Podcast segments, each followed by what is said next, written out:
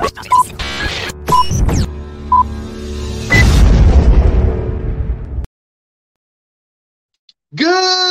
morning, Friday Harbor. Welcome to another fun Friday edition of Adam versus the Man. And the good news we've got a wonderful show lined up for you today.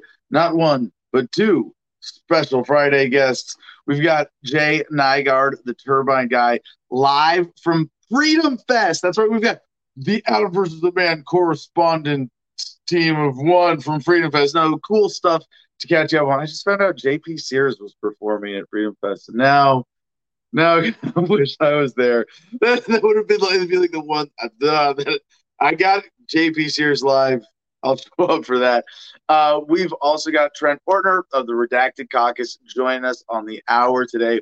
We've got Joey Lee and Jim Freedom, and we've got hover bikes, hoverboards, and that's that's like the. I, there's we got brain waves being turned into sentences. We've got muscles taking microplastics out of the ocean. It is some deep good news. Some and I, I had to limit it this week, but the good news that we've got left, it's it is the best. We have the best of the best news here every Friday on Adam versus the Man. With that, Jim, give us the producer notes. All right, you got me all excited for a Friday show. This is going to be the piece of the resistance, or however you say that. I'm sure I butchered that.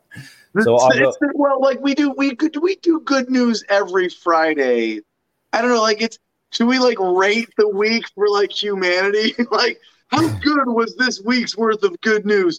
On that scale, this week's I, don't know it's like a seven or an eight. A, you would judge, judge for yourself. It's not like uh, we cured cancer and ended the covid mythology and you know put put a man on the moon again or yeah. anything like that. Uh, we put a penis in low earth orbit. We put we put a giant flying bald penis. That was last was that last week or was that this week?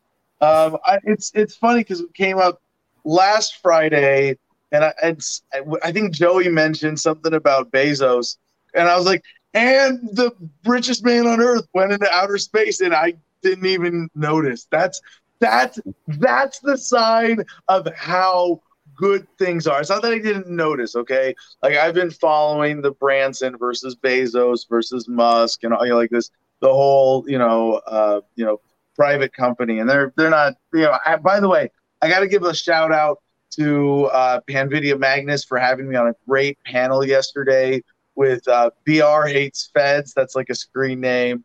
And Misty and Steve and uh, Jeremiah. It was a really great panel about, you know, is Facebook or our social media companies private companies or public companies or government agencies? And I'm like, well, yeah. Um, I think after what the White House just said, we can start calling it the Department of Facebook, right? yeah. Uh, yeah. That was a big story this week. Uh, and, and, you know, Jim, I, I got to get what well, there's the first story on the stack. I don't know if you noticed, um, is kind of a get it out of the way story. The new round of stimulus coming. We'll come back to that. But this panel yesterday, Panvidya Magnus hosted. Uh, it's his Unity or Death podcast. You can look that up. Pan, uh, Unity or Death podcast. Uh, and Panvidya is pretty much how we'd expect it to be spelled. The end is D Y A, so P- Pan Vid Y A, Panvidya, Magnus, Unity or Death. And uh, I was sort of unsatisfied, as fun as this conversation was, with with not having like a decisive outcome. Like, at what point? It's because it's, it's it, it, it came down to sort of subjective analyses maybe this would be a fun com- contest for today. No, for Econ Tuesdays. Uh, but like, at what point would you say that Facebook is no longer a privately uh, or a private company? Is it in, at what point is it in the realm of public-private partnership, like the Federal Reserve? Obviously, they're not literally going to become government agencies, but like fun thought exercise. If they just changed all the logos at Facebook to Department of Facebook, Department of Social Federal Department of Social Media Communications, you'd be like, okay, but like they wouldn't really have to change anything, right. uh, other than I don't know the labels and the flow of money. So I don't know where you stand on this, but the, the Federal Reserve is a really interesting one because a lot of people think of it as a government agency, and a lot of sort of, I think, shallow thinking, you know, gold bug, econ nerds, libertarians getting into it go, oh my gosh, it's a private company. And it's like, not really.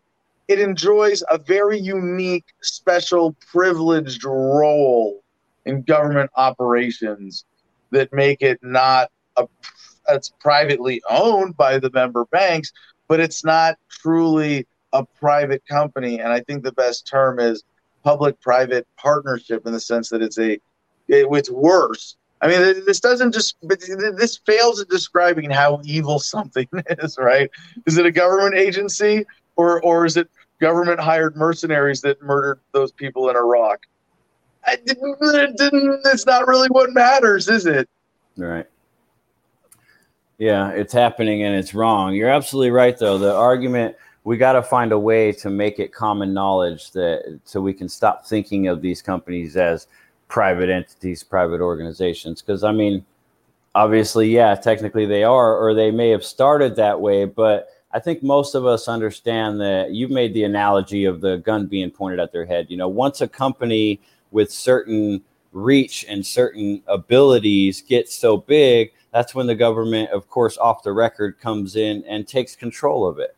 I mean, yeah. they're not they, they, they spend trillions and trillions, unfathomable amounts of money to maintain their power and do all the things they're doing. You really think that they're not going to control the largest billion dollar social media company to control well, the flow of information? Here's here's the here's the challenge though right now that I think we as as as freedom fighters, as justice activists, right, as libertarians, we need better terminology to to discuss these things. And what I would point out, this is the point I made in the in the panel yesterday, is that like when I create Adam versus the Man LLC so that I can have a bank account and pay less taxes because what we're doing here is business expenses now uh, which is something we're working on, uh, Joey and I. Joey's CEO is going to be joining us in just a second here. Uh, excuse me. The uh, entity, Adam versus the Man LLC, is a government created entity, in the, you know, in the sense that I mean, I, I like to think I created. I, I went to the government machine and put these, pushed these buttons, and it gave me a slip of paper. You know, I I created it with the government licensing mach- machine bureaucracy, blah blah. But it, uh, Jeremiah was making the point. It's a legitimate one that like this is technically, as a corporation, it is a state created entity with special privileges. But me doing that is a good thing. I'm doing it to pay less in taxes, and yes, to get access to a corrupt system that I'd rather avoid entirely. Uh, I mean, if we could do this whole business on on crypto, I would be happy to completely abandon everything connected to the dollar. Uh, but you know, we get money from YouTube as as tri- as much of a trickle as it is uh, in dollars, and Patreon in U.S. dollars. Um, we, you know, crypt- crypto donations still don't measure up to that trickle yet, unfortunately. Uh, maybe historically overall for me they do, but not right now. And as long as we're doing it for good, then you can't say, "Well, Adam, you're a corporate entity and therefore you're evil." Like, no, that doesn't cut it. But if you say it's government granted privileges, well, I am claiming this privilege of tax exempt or not tax exempt, but you know, like of, of, corporate, you know, uh, economic organization privileges but it's not the same as I'm now turning around and affecting government policy and taking you know billions in subsidies and blah blah blah blah. But I vote or I I'm a political. I don't vote because I'm a felon, right? No, I vote in California where it doesn't matter. Uh, but like if if I'm, uh, I mean, you, you, see you see the, the challenge here, right? But like I'm exercise I'm ex- exerting political influence, and I'm getting government benefit. So that's not that's not enough to say like what is the evil of Facebook? At what point does it become in the realm of public-private partnership like the Federal Reserve, as opposed to a private company or just another corporation that benefits from privilege? So there's a spectrum on a bunch of different dynamics connected to this. But we I maybe at that worst end of the spectrum of private companies being involved with government. We need some other terminology. And I didn't really get that out of the panel yesterday. Maybe we'll come back to this next week when we get to serious news. Fuck me, I ruined Good News Friday already. Jim, do the promos. all right, yeah, let's wash our brains of all that negativity and do some promos. T.me forward slash Adam versus man will show you just how pleasantly, relatively short the link list is today of on our good news compared to every other day that we've had this week. We got a, a, a relatively short list of links, so we're lo- most likely going to get through all of them. If you'd like to follow along, you can do so at t.me forward slash Adam versus Man public telegram channel. If you want to help us out financially, help the show, you can go to patreon.com forward slash Adam versus the man. We have one, five, ten, even $50 a month packages. $10 a month will get you access to what's called the Private Producers Club, which is where we put to links together for the show and decide what we're going to talk about. So if you have something amazing news that you want on next Friday's show, you get access to the Private Producers Club. Put a link for it in there, and there's a high chance that Adam's going to show it on next week's show or whatever week you end up putting it in there. So definitely take advantage of that. Instagram at the Garden of Freedom is waiting on new pictures. As you know, Adam has been doing a special from Friday Harbor all week long. So he hasn't been putting many pictures up, but he's going to be putting up a bunch of them soon. So check out Instagram at the Garden of Freedom for all of your visual stimulation of life up there in Gardenia. Next, homefrontbattlebuddies.com, the best veterans nonprofit organization doing retreats for the veterans. All of your donations at this website are tax deductible uh, excuse me, are theft deductible if that's a thing. So definitely take advantage of that. Next, we go to the crypto6.com, the Keene, the the Keene Church. The Bitcoin church that was rated in Keene is uh, associated with this website, the crypto6.com. You can donate the cryptocurrencies to help them with their legal funds. You can write to Mr. Nobody who's still in a cage on through his top button right here. He would definitely appreciate that as anyone would. And lastly, our guest today is gonna is from GoGreenEnergyOnline.com. Mr. Nygaard runs this website. He's going to be a guest today at Freedom Fest. Uh, if you want to know more about solar panels, micro wind power, zero energy homes, things like that, going off grid no matter where you live, go to gogreenenergyonline.com to educate yourself and do it right. That's all we got today. Thank you very much. We're going to uh, switch today by playing a video and then pulling everybody up at the same time.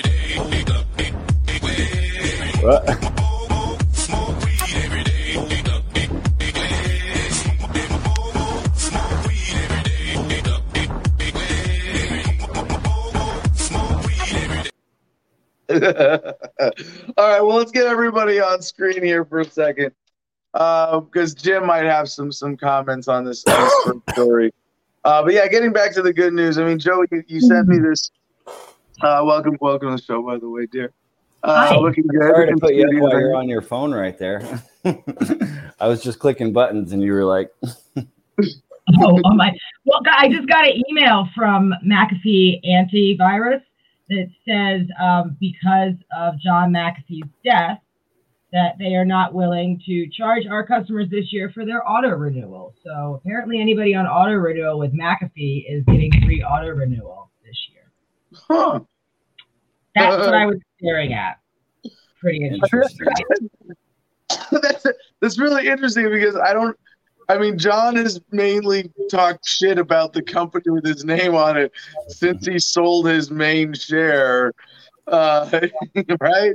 And, I don't know. It, this looks suspect. It might be some spam mail too. I'm not. I'm not 100 percent sure. Weird. That's well. They're not asking you to click anything. They're just saying don't pay your auto renewal or don't expect yeah. a bill. Yeah. I mean that's kind of cool. Like if honestly, like that that's a small thing to say. Like thank you for whatever to, to his customers. To like I, maybe it's some way. There, whoever's in charge of McAfee antivirus now still harbors a little sentimentality for their namesake. That's that or could be just or they're paying lip service just trying to get some customers that you know. So surely people are going to tell that to their friends, and somebody's going to say, "Oh, I'm going to switch antivirusware because they're mm-hmm. doing good for my friend." Uh, uh, yeah, yeah, I appreciate your cynicism. It was probably that was probably factored in that there'll be some benefit, but even then, they they chose this for the tone of their ads. uh, or whatever that is. That that's and and remember Mac. I mean, I think I think they could have they could have pretended like he never existed. Yeah, you know, I think it's at least it, it, at least they built in a nod. I mean, even being as cynical as possible, they chose this. Um, and there's actually like, I mean, for them, because they are McAfee antivirus, probably little risk for them as opposed to just like you know, if if Bill Gates and Microsoft came out and said, "Remember John McAfee," like you know, or Google at like Google.com. I mean, think about it. Google.com. If, if McAfee had not gone uh, gone rogue, you know, to the system over over his post tech mogul, you know, life, uh, it would have been entirely appropriate for Google.com to do a little memorial for him at their homepage, right?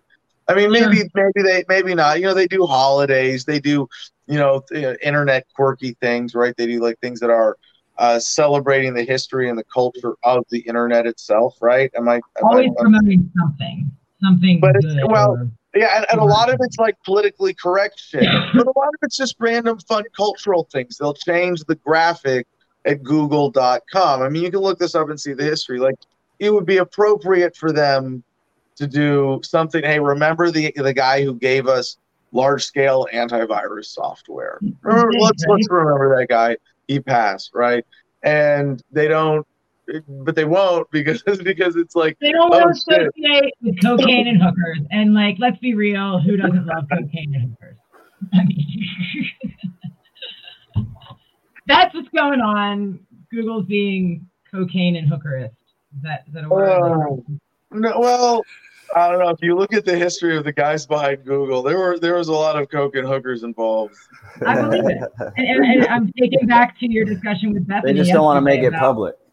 Yeah, right. I'm, I'm taking back to your to your discussion yesterday with Bethany about don't worry about who you associate with, but like that's that's corporate America, man. That's that's the reality of it. You know, they can help people behind the scenes. They won't associate publicly because of whatever image issue there is.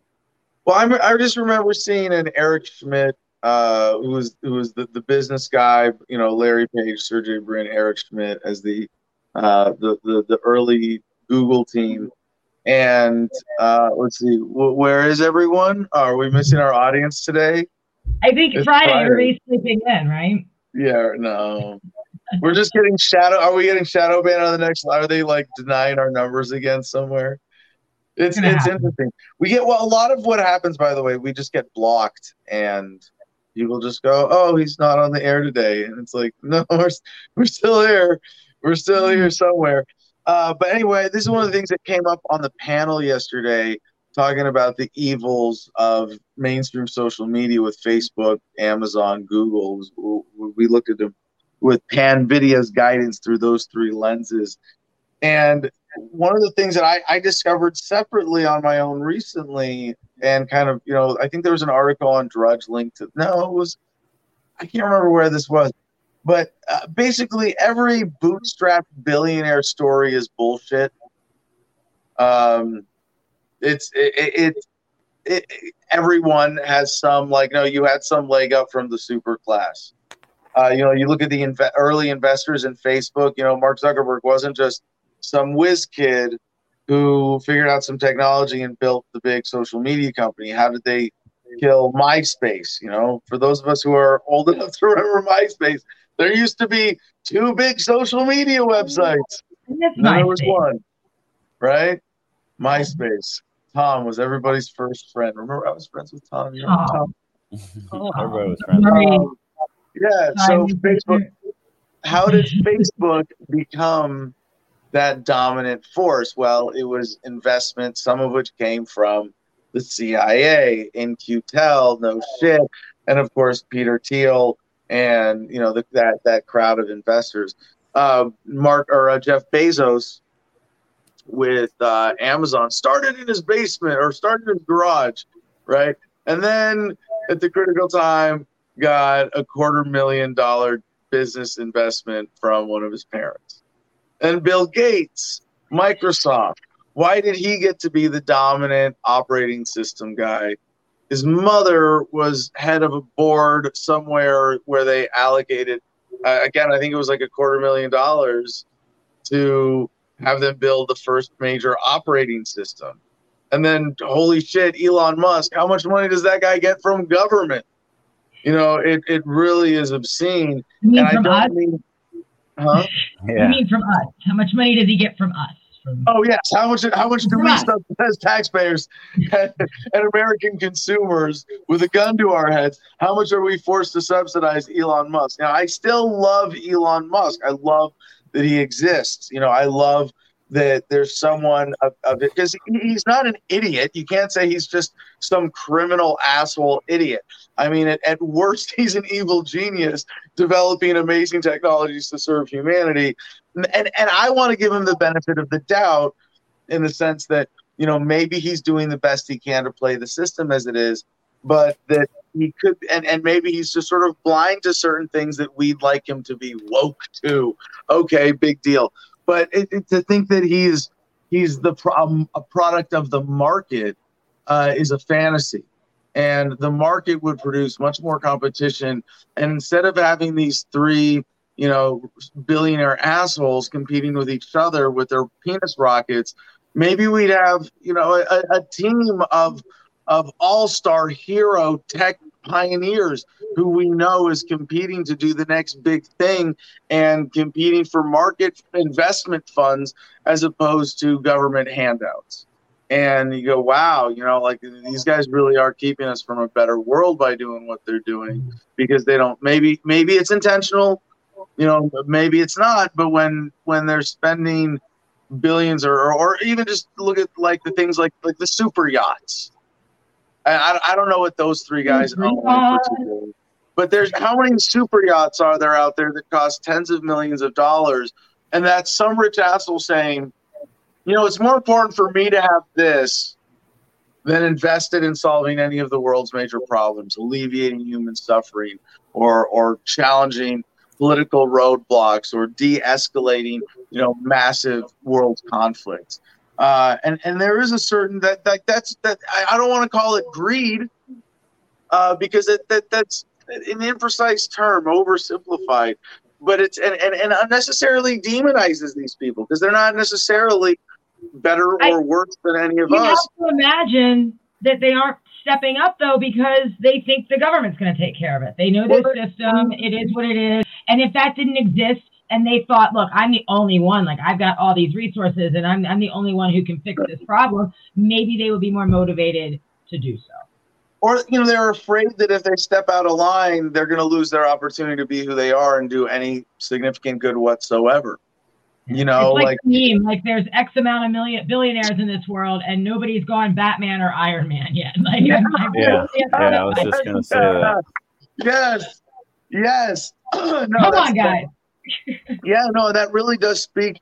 That's a great insight to human nature and the nature of wealth.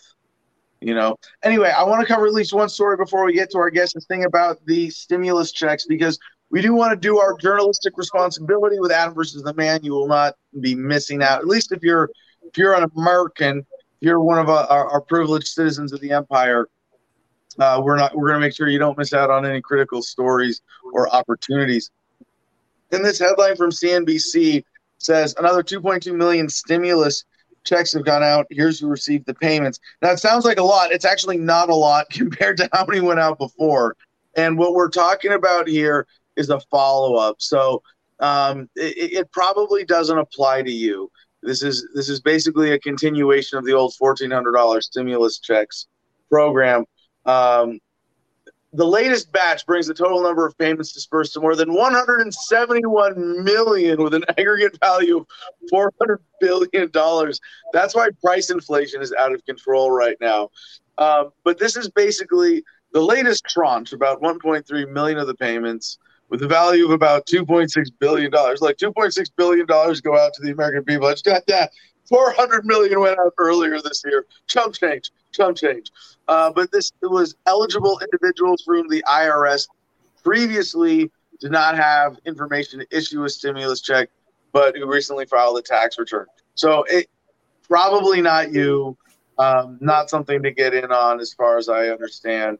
Um, but it is worth it as a reminder to everybody. If you did not get a fourteen hundred dollar stimulus check, you might want to consult with an expert on that and look into if you're eligible and if it's worth doing something to get your little piece of the handouts.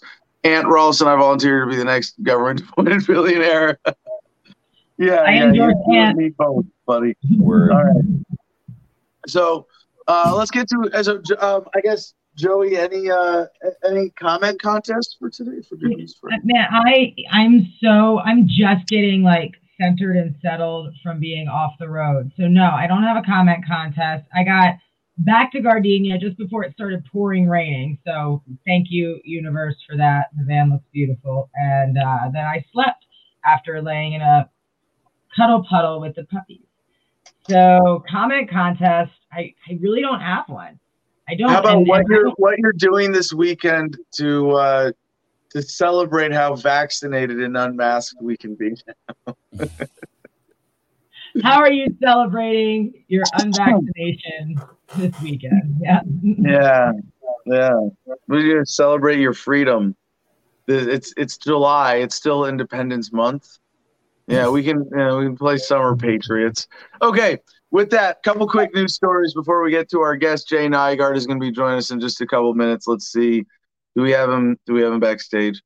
Um, all right, so Jay, we'll get you to you in just a minute, but I have two cool human optimization stories before we get to the hoverboards.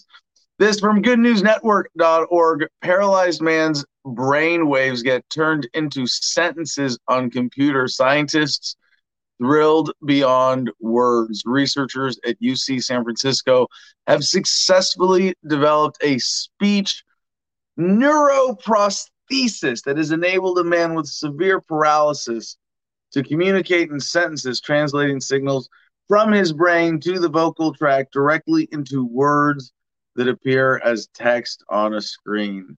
The achievement builds on more than a decade of effort by UCSF neurosurgeon Edward Chang to develop a technology that allows people with paralysis to communicate, even if they are unable to speak on their own. Oh my, yeah, yeah, we're there.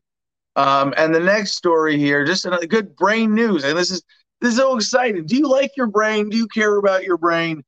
all the ways that we are better able to manage them. It's not all just about drugs and breathing methods and meditation and yoga and working out, okay? Sometimes it's high tech shit too. From also goodnewsnetwork.org, chemists find breakthrough treatment for Alzheimer's and Parkinson's that protects brain cells from amyloid plaque. And if you've never heard of amyloid plaque, that's okay. Alzheimer's and Parkinson's are diseases of the brain in which gradual degeneration of neurons leads to loss of speech, memory, and thinking. Existing remedies are aimed only at suppressing symptoms but cannot stop the process of neurodegeneration itself. Now, Russian scientists, it's the Russians, have synthesized chemical compounds that can stop the degeneration of neurons in Alzheimer's, Parkinson's, and other severe brain pathologies. So, yeah, uh, just basic understanding of the neurochemistry is allowing us to do incredible things in extending the uh, functional lifespan of our brains. Whoosh, WTF, hook someone up to the machine, then read their thoughts. Yeah, like I that's well, no, no, no, no, no, no, because what they uh, this machine at least now, so you could get to that, and that's where this is going, and that is a scary possibility, but for that what the, the story we covered before, it was in between the brain and the vocal cords, the channel that was being intercepted. So that you, you if, if it's hooked up to you have to you, you still control it as if you would control your voice box and have that. I mean, do we slip and say things we don't mean to sometimes? Yeah, all the time. Uh, but no, we could be getting that. I mean, you move the sensor from between the brain to the voice box. It's a different signal too. So it, your brain has to consciously articulate and and send to this this device. But yeah, I'm sure they're just. I mean, who knows what the, what DARPA's actually got that they're working on in secret. All right, and with that, let's get to our first guest today. Ladies and gentlemen, Jay Nygaard, the turbine guy of Go Green Energy Online, joins us for an exclusive update from the floor of Freedom Fest. Jay, good morning, sir. Hey, how y'all doing out there? Yeah, we've been here a couple of days, and I'm in the exhibition hall today. And look at this right behind me. I got the Libertarian booth. I went over and uh, talked to Sheriff Ron yesterday and made a video about uh, his belief in the Constitution and how he stands up against the COVID stuff. You know, and I got a bunch of videos like that out there. I actually did one where we uh, we uh, went to different breakout sessions, five in an hour, just to show you what that's like. But mm. now I'm kind of giving you a feel right now for what the exhibition hall is like. Nice. So where? What's the venue this year? Uh, we are in Rapid City, South Dakota, at the Rushmore Civic Center, and I mean it's just a wonderful spot to be right now. You so know why? Because a, there is mostly. Go ahead. No, the, this is a, a major shift from them being, I, I believe, at the uh, oh, I forget the name of the casino, but in Vegas, uh, uh what's the one next to the Parisian they're always at? It's uh, it's it's almost become a, a part of Freedom Fest itself that they're at that venue year after year. Yeah, well, you know, and it was supposed to be in Vegas this year, just like last year, but they didn't want to reward Vegas for closing down last year. So they came to South Dakota where they didn't have any lockdowns. So this is kind of a protest. Now next year it's going to be at the Mirage in Vegas again, and I, am trying to work my way into being a speaker and talk about uh, uh, uh, fighting the government and all that. So we'll see how that goes. But right now, I think I kind of came over and look where I am. I found the Mises booth and there's no one here, so I'm going to commit a little bit of anarchy, and I'm going to jump right in the booth and I'm going to use this all for myself. What do you think? Nice, nice. Representing the Mises Caucus, Jay Nygard at Freedom Fest. Well, Jay, uh, aside from the, the, the superficial stuff, uh, you know, about the venue, what, what, what are you noticing uh, about the movement this year? I, I mean, I, I, especially am curious, you know, about the sentiment about COVID, other than like, hey, we're taking a stand where we can. Uh, because it, it, it seems the movement is split on should we be more scared than ever right now, or should we fight harder than ever right now, or both? Uh, you know, that's a great question because, of course, during this conference, COVID is pervading everything. You know, every speaker has something to say about it. And, you know, I, I made a bunch of videos. I got JP Sears when he did his monologue. I got Larry Elder from last night. Uh, we got Dave Smith. We got all kinds of fun little videos. And these people, like I said, are all commenting on it. And even the speakers that I haven't recorded have, have come out and recognized and outright called out that we are in the 10th step right now of being taken over. And that, that is when you remove all laws and you lock people down. And, and the mm-hmm. crazy thing is, the people here have such a hard time understanding how everybody else could have gone along with this stuff, how, how easy it was for it to happen to everybody, and how hard it's going to be to fight and get it back. Yeah.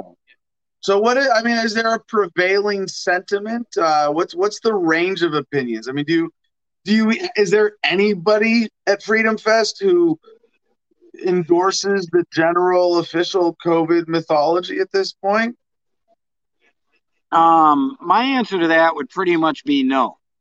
Uh, okay. Uh, it's a prevailing thought that we've all been scammed, that it's been specifically in order to take away our rights and to remove liberty and continue down the path that that's really been established probably probably since 9-11 uh, when all of a sudden we got all these new laws that we're going to continue down that path of turning this this country into something they can control Hmm.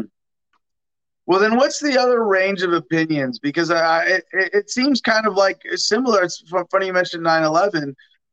Among people whose opinions I respect, nobody says the government told the complete truth about 9 11 and was honest from the beginning, and the 9 11 commission report is gospel. You know, we, we all understand it's, it's something removed from that but then there's divergence, right? And and and go, you know, the all sorts of different theories, um, and even the lab leak theory, which it's very interesting to see how over the last, you know, year maybe, the the Wuhan or year and a half, really the whole time, the Wuhan lab link leak theory. Well, it first went from well, you can mention it to no, that's crazy, fringe, that's not it. To now it's back thanks to Jon Stewart, like making it acceptable to talk about again. Uh, what what what are the other ranges of, of opinions on on what what's happening? There really aren't a lot of ranges here. You got to remember the title of this one is Freedom Fest. So it's att- it's attracting people who are frustrated that their freedoms are taken away, that you're ordered to stay in a house, that, that, that someone has declared you non-essential. Okay, there's a lot of reasons why people are here, and, and, and it's a frustration that's boiling up. And I got to tell you, if you had to boil it down to a, a couple of words, it'd be skepticism of the government is the main theme here. Everybody's distrustful of what's going on. You know what? It doesn't care which party, if it's left or right. And, and you know, to me, they're the same thing. I mean, why the heck did it years ago the Republicans decide, well, we'll give up our blue color and we'll turn red? Okay. I mean, why would they be working with the other side if they're not working with the other side? And that's the problem. You know, a lot of the talk here too is about how we have to start with grassroots, how we've got to get the people organized, start at your local city councils and your school boards and start getting people into those positions and, and work our way up so that we can seriously affect change. You know, because getting behind one libertarian that wins one spot somewhere just isn't going to do anything. And unfortunately, they might have every chance of being co opted too once they get there. So yeah. it's it's got the theme is we got to all work together. It's got to be a grassroots movement. We got to stop the government, and the government means the whole government. So I, I I challenge this sometimes strategically is that maybe the drive to local activism or decentralize or disparate things outside of the Libertarian Party, perhaps. Maybe if it was all within the Libertarian Party, there'd be some synergistic effect but that maybe that emphasis is a, a deliberate subterfuge because they want to keep us divided and conquered to keep us from having a unified libertarian moment. And it, it should never be centered on one person or dependent on one person, but maybe there's an opportunity for a single branding or a day or a moment or an idea in time where it's like, no, it has to be this now because I, I get the sense that that we, I mean, only less than half the population is vaccinated, even according to the authorities right now. And I know that number is not going to be underreported. That's an exaggeration, if anything. And we are yep. speaking for the majority of people here who don't buy the bullshit enough to go and get vaccinated. And I know this that's simplifying it there's some people out there who want it and can't get it, and there's some people who have been bullied into getting it or lied to. I mean, since they have all been lied to in order to get it, and a lot of them regret it now. A lot of people who have had adverse effects, who have seen family members die uh, with, with vaccine complications. So it, it's kind of like we're, we're just waiting for someone to step up and say what everybody is thinking and is afraid to say in such a way that everybody is able to take some action where we put our foot down and say, we're not going to do it this way anymore. Yeah, you know, and it was really funny. I think it was JP Sears who uh, said at one point, "Okay, raise your hand if you've been vaccinated," and it was hilarious because there were people in the crowd who kind of did this. They put it up because they knew they were, but they didn't want to show everybody that that, that they had capitulated. Ba- basically, how many do you think it was? Uh, it was probably about fifteen to twenty percent of the crowd. Okay, yeah, we, we were in the big auditorium. That's about I guess there. Yeah. yeah. Well, you know, there very well could have been more, but you know, listening to people like J.P. Sears in his monologue, they definitely get into a lot of this stuff. That's why I'm encouraging people to watch my videos because you can be here without being here. Uh, the video I haven't put together yet. I did an interview with Sheriff Ron out of Washington who stood up for his people against, uh, against his governor for gun rights as, as well as COVID restrictions. Okay. Mm-hmm. And his attitude is look, when you're given a law that violates the Constitution, you have a duty as a sheriff to follow the Constitution. And he said, I don't answer to the governor. I don't answer to the mayor. I answer to the people, and we're the only ones who do. So we have to be respectful and responsive to what they want. And, and I guess Sheriff Mack's going to be here later, and you know, I got my media pass, right? Nice. So I'm going to be going. I'm going to do an interview with Sheriff Mack too. So I, am posting a lot of fun stuff, but the one you really got to watch is Larry Elder. If you live in mm. California and you watch his video from last night and don't vote for him, we probably have to do an intervention. And I know he's going to be running. Larry, you're, t- you're talking about Larry Elder running for governor of California in the recall election, correct? Correct, and he is. Le- they're trying to keep him out on technicalities. Have you heard this story? Yes, uh, but I, I, want to ask you a, a, a, a, basic question more about this first, because uh, the Libertarian Party does have a champion in this race. As I understand it, Larry Elder is running as a Republican. We have uh, Jeff Hewitt, Riverside County Supervisor, highest elected Libertarian in the country, uh, running for governor as well. Uh, how do you think he compares to Larry?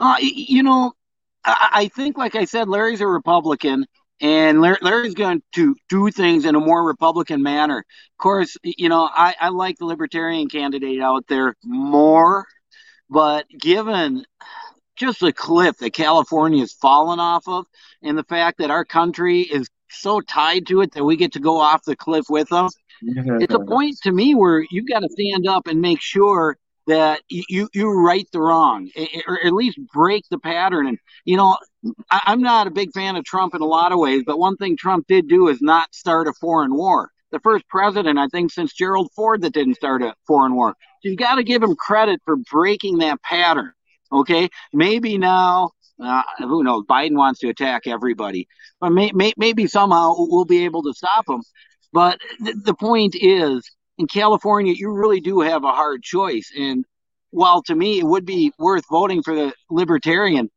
I just know Larry has a chance to win. And like I said, if you listen to Larry, he talks statistics, he talks kids, he, he talks protecting them.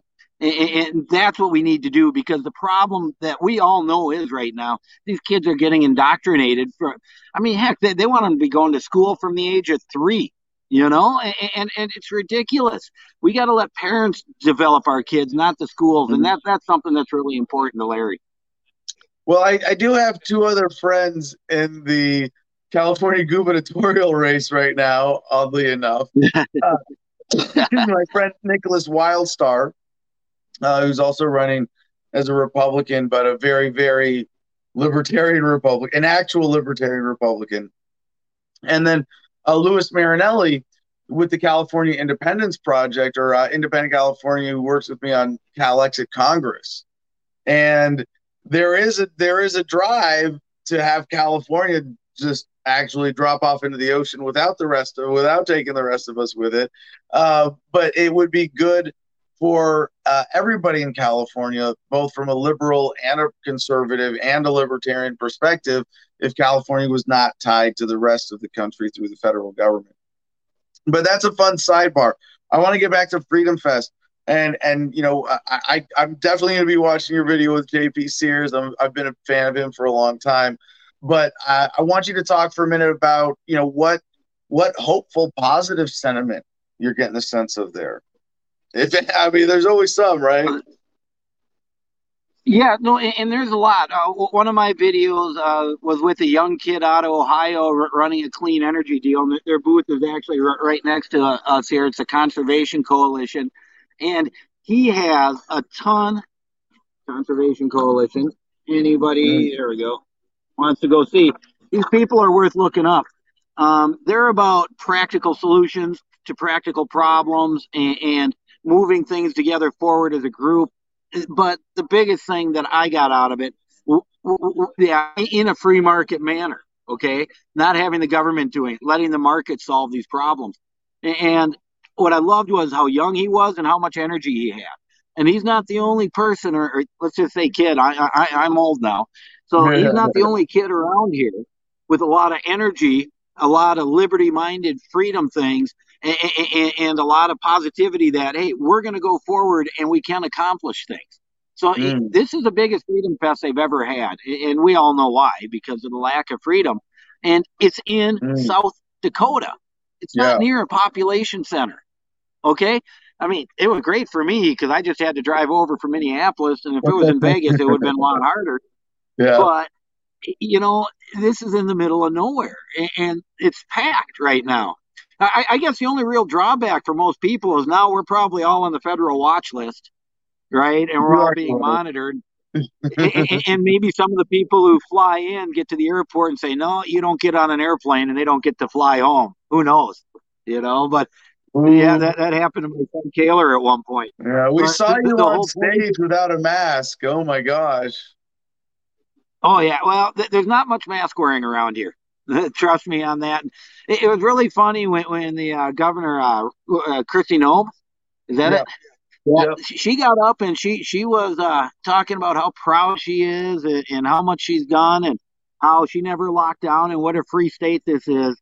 And then Scott Horton got up afterwards and corrected her and said, "Yeah, yeah but you're fighting medical marijuana, you're fighting opioids, yeah. you're fighting all this stuff that our veterans need." Oh, okay. Good so, for Scott. That's I'm so glad he had yeah. that opportunity. I wish I could have been there for that. Yeah. Oh, it, it, was great. He did a great job. And then as well, yesterday he, he was in a little discussion up on stage, and it, it was about uh, can, can, the U.S. Uh, save? Uh, yeah, Scott Horton. But the, can the U.S. Uh, uh, save fundamental uh, Muslims or whatever?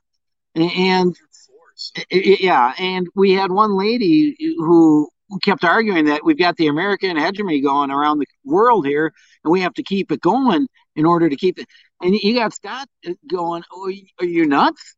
How, how can we sit here and lecture the world when we're standing in a pool of their blood?" You know, and it was really fun because they both got emotional at one point. And, and it's not like someone not like someone had to get between them, but they did both get emotional at one point and and, uh, and go go at it a little bit. But you know, I, I can see her point from from from a pers- I can see her perspective, and she does have some valid points. But I completely agree when, when you got Scott saying, "Look, we're the most prosperous country in the world, okay, and we can't fix the world, so nobody's going to ever be able to." It's like you know, maybe it's time that we come home and rethink what's going on and lead by example. Yeah, I mean, the only thing I can disagree with there is the framing of the we of it but at some point, collective responsibility and and and uh, shame and guilt uh, is very appropriate in acknowledging what's happened there. Uh, Jay, a- any final thoughts before we let you get back to the action? Um, I highly recommend this for for somebody next year. absolutely, there's a lot of great people here, and there's a good energy that, that that gets inside you, and you know you get rejuvenated yourself. And some of these videos I'm doing are just so much fun because of who the people are. I mean, my God, a constitutional sheriff that I get to sit there and ask questions to. You know, what do you think? Do you agree with my opinion, sir? That kind of thing. And, yeah, well, yeah, yeah. You know, and that's why you should be here right now, Adam, because you could be asking him, well, why, why do I need a driver's license? Uh, you know, uh, so there's great stuff you could do. But uh, like I said, go to my Turbine Guy channel on YouTube and that's where all these videos are getting posted. Now, Kahler's got a couple on his. Uh, what's the name of your YouTube channel? Uh, it's just my name, Kahler Nygard. Kaler Nygard, K A H L E R Nygard. Go to his YouTube channel. He's posting a few himself. Majority are on mine. But you're really going to get, get, get a good feel of what's going on around here. Maybe, maybe you'll get a little of the positivity yourself. So I'm already doing that, man. I appreciate it. I'm. We'll get those links in the producers club up later t.me or sorry, the public telegram channel, t.me slash Adam versus the man. Jay Kahler, thanks so much for joining us. See you next time. Awesome, awesome. All right, back to some good news before we get to our next guest in just a few minutes here. Studyfinds.org. I meant to do this with the other brain optimization stories. Too much coffee can cause your brain to shrink, raise risk of dementia by 53%. Now, I've been, you know, covering these stories. Caffeine is good for this. Uh, caffeine is good for that, and and it always is like moderation. I know for me that I, you know, I have a limit at which point I get jittery, I get it uncomfortable, it messes with my stomach. But I do a caffeine supplement every day uh, that that I find is just a, a, a positive metabolic boost in the middle of the day. I try to take it before I work out, you know, that kind of thing. But here's the limit. And this is good, just practical shit worth knowing. That morning cup of Joe may be just what you need to jumpstart your workday and sharpen your mind. But if you find yourself repeatedly heading over to the coffee pot for refills, you may be actually putting your brain health at risk. Too much coffee can increase risk of dementia, warns a new study. Drinking six or more cups a day is a lot, was linked with a 53% increased risk of dementia and made stroke more likely too. That's a lot. Holy shit. Now, six cups a day sounds like a lot to me as someone who, like, you know, I, I have my daily caffeine supplement that's, I think, the equivalent of, of two cups of coffee. Uh, so having six of those is like it's it's not that much. And there are a lot of just caffeine is very very addictive. So i i, I want to share this as a warning to the audience. For those of you I, i've seen this. You get into a regular coffee drinking habit you have access to it in your office you're sitting down all day or in your place of work at a, in, in, in an auto shop even places like that. If you got a coffee machine and you're just like oh i just i just drink coffee all day while i'm at work it could be really fucking you up. Aside from the fact, uh, short term, all the ways that keeping your metabolism artificially over revved like that can be damaging, uh, dehydration, things like that. Uh, but a 53% increased risk of dementia. That's crazy. The study conducted at the Australian Centre for Precision Health at the South Australian Health and Medical Research Institute is the largest of its kind based on 17,702 participants aged 30 to 37. So they're looking at, you know, relatively young, healthy people. Uh, coffee, and there's a quote she has here in the story coffee is among the most popular drinks in the world, yet with global consumption being more than 9 billion kilograms a year. it's critical that we understand any potential health implications. This is the most extensive investigation into the connections between coffee, brain volume measurements, the risk of dementia, and the risks of stroke. It's also the largest study to consider volumetric brain imaging data and a wide range of confounding factors, accounting for all possible permutations. we consistently found that higher coffee consumption was significantly associated with reduced brain volume. Essentially, drinking more than six cups of coffee a day may be putting at risk of brain diseases such as dementia and stroke. Now, see, what I want to find out is where's where's that diminishing returns, right? Like, okay, one cup a day, two cups a day, okay, six cups a day. That's going to be bad. Um, dementia is so there's some practical advice in here. Dementia is a degenerative brain condition that affects memory, thinking, behavior, the ability to perform everyday tasks. About 50 million people diagnosed worldwide, according to the CDC. Not that they're a reliable source. About 5 million senior Americans suffer from dementia. Figure is expected to balloon to 14 million by 2060, according to the CDC. This research, so uh, back to senior investigator here, uh, Elina Hyppönen.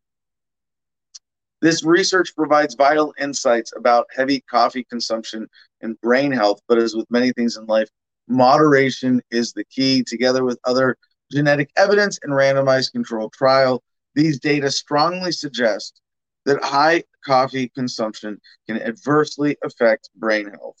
While the exact mechanisms are not known, one simple thing we can do is to keep hydrated and remember to drink a little, uh, a bit of water alongside that cup of coffee. She adds typical daily coffee consumption is somewhere between one and two standard cups of coffee. Of course, whole while unit measures can vary, a whole cup of coffee a day is generally fine. However, if you're finding that your coffee consumption is heading up toward more than six cups a day, it's about time you rethink your next drink. And I would, I mean, to me, this is sort of like practical stuff, just we're seeing backed up by science because you, you think about this, you can tell, like, I, when people are coffee addicts. I mean, it's a stereotype that we make fun of because we think of it as benign. and it's legal. But I mean, you know how there's there's sort of the the, the trope of the you know hyperactive woman who's neurotic and drinks coffee all day long. Well, like the, the, yeah, it's actually it's it, it's not her personality, and she's just revving up with this safe legal drug. She's overdoing it to the point where now we see it's actually shrinking her brain and probably making her act in ways that that aren't uh, you know her her best self to say the least. So uh, be aware, be cautious, be conscientious of everything you put in your body. All right, before we get to Trent, we have the fun. We're gonna get to the fun uh, hoverboard stories. So let's let's get to. Uh, we got a video. Um, no, not for this one. So the first story here is from GoodNewsNetwork.org. Watch Filipino inventor fly his hoverboard for two miles, setting world record for longest flight.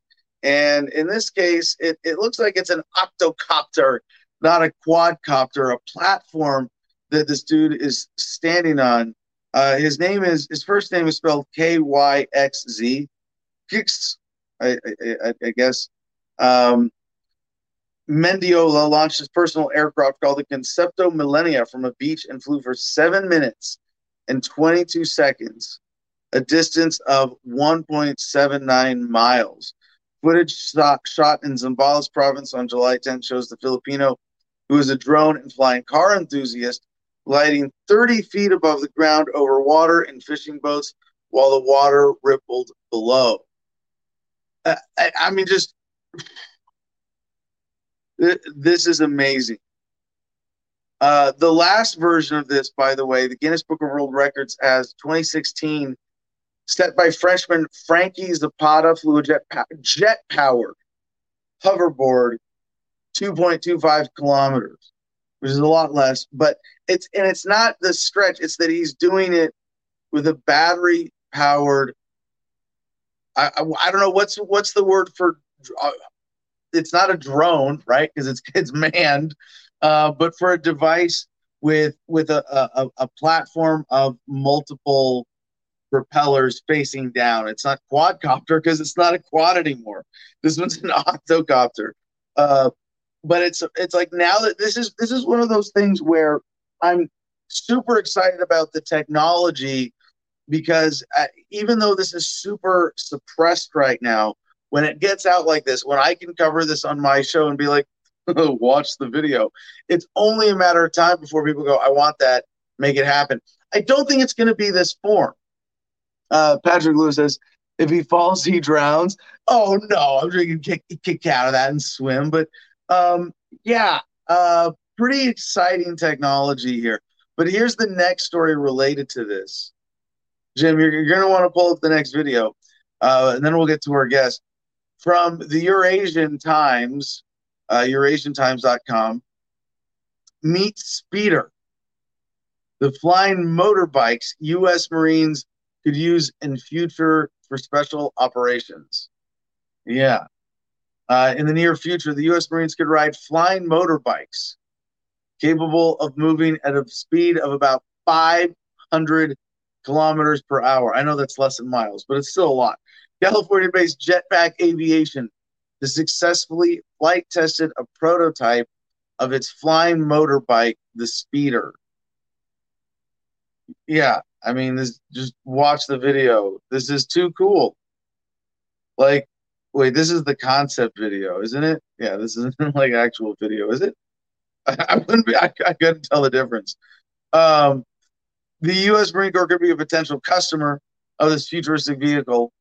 Uh, the jet turbine powered vehicle can travel at 300 miles an hour, 482 kilometers per hour. Makers are ready to take pre orders already. It took 18 months to build an entirely new flight control software. Uh, I mean, this is just amazing stuff. This is where this is going, like speeders, like from from Star Wars. Yeah, we fucking go team people. We figured this out. The speeder, the P1 prototype of jetpack aviation, is a jet-powered vertical takeoff and landing aircraft. It can be utilized both as a recreational craft as well as a mission vehicle to work with medical teams and for fire and rescue operations. The P1 concluded its five months of flight testing in Southern California in May. During testing, it says set various benchmarks which demonstrated the speeder's ability to take off, climb, hover, yaw, and perform slow transitions into forward flight. The speeder can fly to an altitude of 15,000 feet with a maximum thrust of 12,000 pounds, loaded with cargo 300 miles per hour. Um, however, a manned version will be relatively slower, ensuring that the pilot can safely see and breathe. Now, here's the thing at present, the speeder costs three hundred and eighty thousand dollars. Get the jetpack stuff off the screen. I want the speeder. Uh, yeah. So small enough to be transported on a trailer, does not need to be charged before takeoff. Unlike the jetpack, doesn't need prep before launching. Uh, you just hop on and fly. I like this is where the technology is going.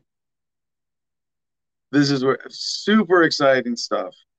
Three hundred and eighty thousand dollars. And they said the price is likely to increase. Yeah, inflation and demand. But thing is, with all of these technologies, the cost is going to go down. Remember, if you're my age, the Nintendo Entertainment System, like the first version was two hundred dollars. By the time the next one came out, the old ones were selling for fifty dollars a pop. Uh, that's the nature of technology: cheaper, more widely distributed, more available. Very exciting stuff and uh, I guess I guess that that's that's our speeder block. That's a wow. I I mean I'm I'm blown away. Uh, yeah. What's made possible with this isn't just joy rides. It's not like this is going to replace the Sea-Doo. No, this is going to replace the car. There are going to be bigger versions of this. There are going to be more practical versions of this. They're going to be cargo carrying versions of this, package delivery, m- medical emergency rescue, medevac, all of that stuff with this technology. This is going, they're going to fight this because it means that, oh, you can't do internal combustions. The oil and gas industry is going to die with this. The road racket, as we know, roads, roads, where we're going, we're not going to need roads, baby. This is it roads obsolete. All right, with that, we go to our guest. Ladies and gentlemen, our guest, our next guest today for Good News Friday, Trent Ortner uh, from Minnesota, Marine Corps veteran, started working for NPOs as a volunteer, uh, got involved in the Liberty Movement a couple years ago, started small, uh, but he said after his daughter was born, that was a wake up call when he asked, What will her life be like? And taking that as motivation, he decided to step up. So what he's working on now is the redacted caucus, and he seems very excited about maintaining a commitment to this as a long-term project. As he says, it's not just a caucus. We want to include so much for our capabilities. The intent is to unite liberty-minded people and form a real movement to take back what is ours. Trent, welcome to Adam versus the Man. Thanks for joining us. Thanks, Adam. What's going on, man? So I mean, this is this is re- you have a really interesting story, and I'm I'm glad that you know you were able to capture it like this for me in your intro because you hear I'm gonna do something and start a Libertarian Party caucus. Like, wait, no, now you're hmm. I don't know where you want to start with this. Is, is there anything more you want to give us about your backstory, about about your daughter, your, your family background that, that motivated you? Um, well, um, I'm sorry, I'm exhausted. I've been in the hospital. Um, uh, well, to start off, we're not specifically a libertarian caucus. Um, I, I, I would say our ideology aligns, but um, for for the the biggest part is we're we're trying to stay away from party politics to to be specific. Um, and with all the infighting and stuff that goes on in all the different political parties, it just seems like more red tape to get through. Uh, and it just it just didn't seem relative to what the rest of uh, us wanted to do. So we started throughout the, with the Liberty movement, and it began in the Boogaloo movement. But um, that's where the re- the name redacted comes from, from all the people being deplatformed. Um, mm-hmm. And so from there, you know, we started building. We built our foundation, got our board together, got all of our um, our staff and our directors, and now we're starting to charter uh, state affiliates. Um, my background, I, I, grew up, which is really odd. I grew up really conservative. My um, my parents are law enforcement, and um, well, not one of my parents are, um, but you know, I, I grew up. My grandpa was was a Pentecostal pastor, so I grew up really, really, um, really conservative. But when I went to California, when I was stationed out there, I started seeing a different view of stuff, and I got that other spe- side of the spectrum that I hadn't had before. Um, and so, just from there, uh, we, we really just wanted to build something that could be encompassing for people just outside the Libertarian Party as well. Obviously, we're, we're, we're trying, we stay away from bigoted people, people that want to um, accelerate a civil war or instigate one. We, are even if they're within a liberty movement, we, we put, we draw our line there. Um, we're trying to achieve what we all want within you know the Libertarian Party as a smaller government by legal means, get a seat at the table so that we can in in in a way flip the table over and start over. Um, really, you know, uh, our our core beliefs are is constitutionalism. We want the Constitution as it's read and not how it keeps being misinterpreted by different uh, people as the time goes on and having our our our rights chipped and chopped away. So it really it, we're, we're in the very beginning of it we just started three months ago yeah three months four months ago so you know the future is really what's in the pudding it'll it'll it'll it'll change as we all change and as our country changes to it adapt and to evolve and to hopefully what we can i don't know be a bright shining light for those who are marginalized and downtrodden well, so where do you see this going? I mean, you must have some organizational activity vision beyond, you know, trolling people on Twitter and things like that, right? Having a social media presence. Although there's nothing wrong with that being the focus, even. But when your theme is, and at least your sort of mascot is censorship, um, or being anti-censorship, you know, how do you see that as a unifier, and and and to what action do you hope to drive people to with it? Um, honestly, we want to start reaching the, the people that haven't been speaking out um, in the last 12 or not 12, 12 years in elections. Um, we're averaging between 34 to 41% over the last 12 years that where people haven't voted that have been of voting age.